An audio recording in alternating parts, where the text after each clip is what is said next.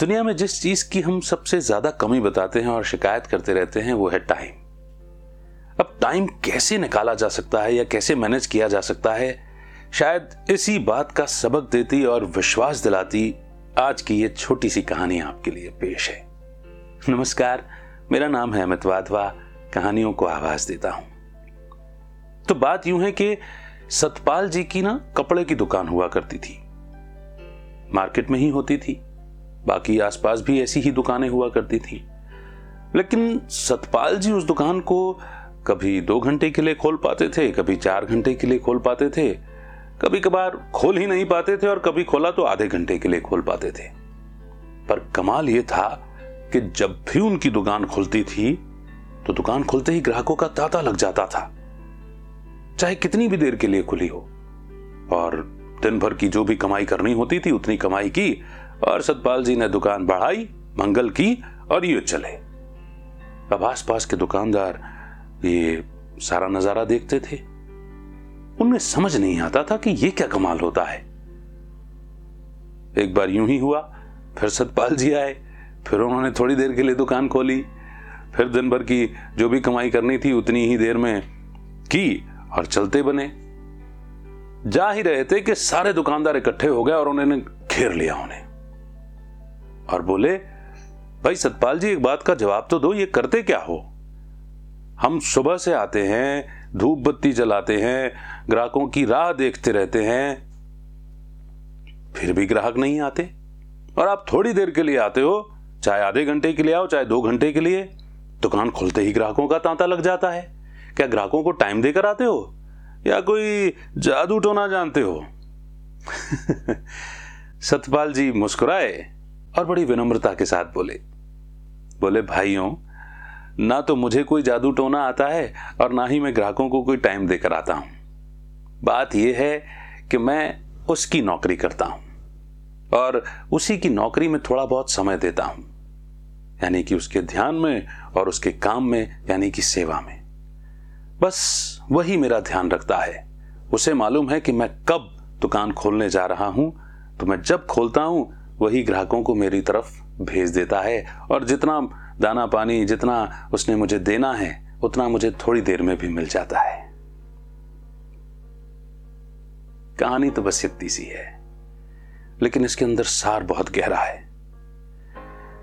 गहरा सार यह है कि हम निश्चय तो बहुत करते हैं, उस पर विश्वास भी बहुत दिखाते हैं, भक्ति भी बहुत करते हैं, पर एक होती है कहने वाली और एक होती है मानने वाली।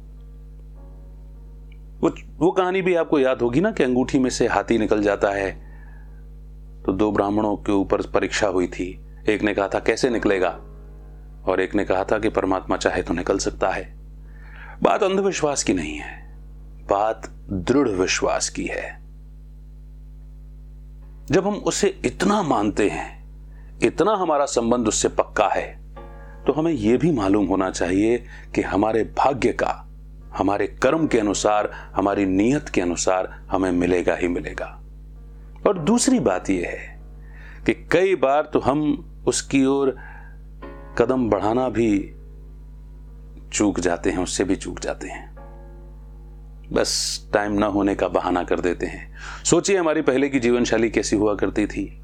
बकायदा हम अपने 24 घंटों में एक निश्चित समय अपने अपने हिसाब से पूजा, पाठ, भक्ति, ध्यान या जो भी, जिन भी आश्रमों में हम सेवा करते थे, वहाँ के लिए निकालते थे। मगर अब अब तो हम राह चलते एक सेकंड के लिए अपनी गाड़ी, कार रोकी, वहीं के वहीं नमस्कार, प्रणाम किया और निकल ले। देने वाला वो एक है, ये हम भूल गए हैं।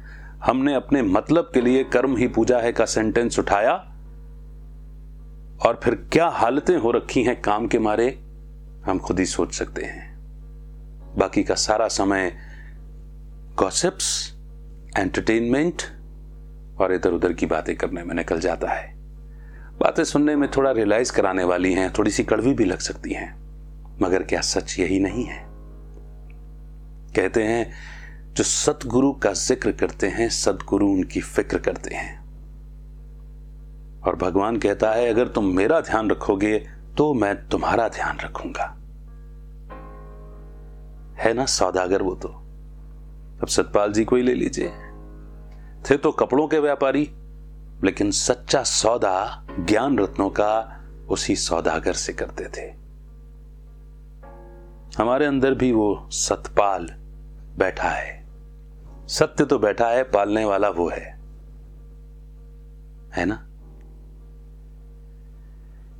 उम्मीद करते हैं ये छोटी सी कहानी आपको, आपके विश्वास को और दृढ़ करेगी, आपके उससे रिश्ते को और भी ज़्यादा पक्का करेगी और आप विश्वास के साथ हिम्मत का कदम उठा पाएँगे। केवल टाइम न होने का बहाना नहीं करेंगे। बहरहाल, आपके जो भी थॉट्स हों कमेंट सेक्शन में ज़रूर लिखिएगा। और चाहें तो अपने किसी अपने के साथ शेयर भी कर सकते हैं। बहुत जल्द एक और नई छोटी सी कहानी के साथ फिर होगी मुलाकात। तब तक रखिए अपना बेहतर ख्याल। अमित का नमस्कार। जय हिंद, जय भारत।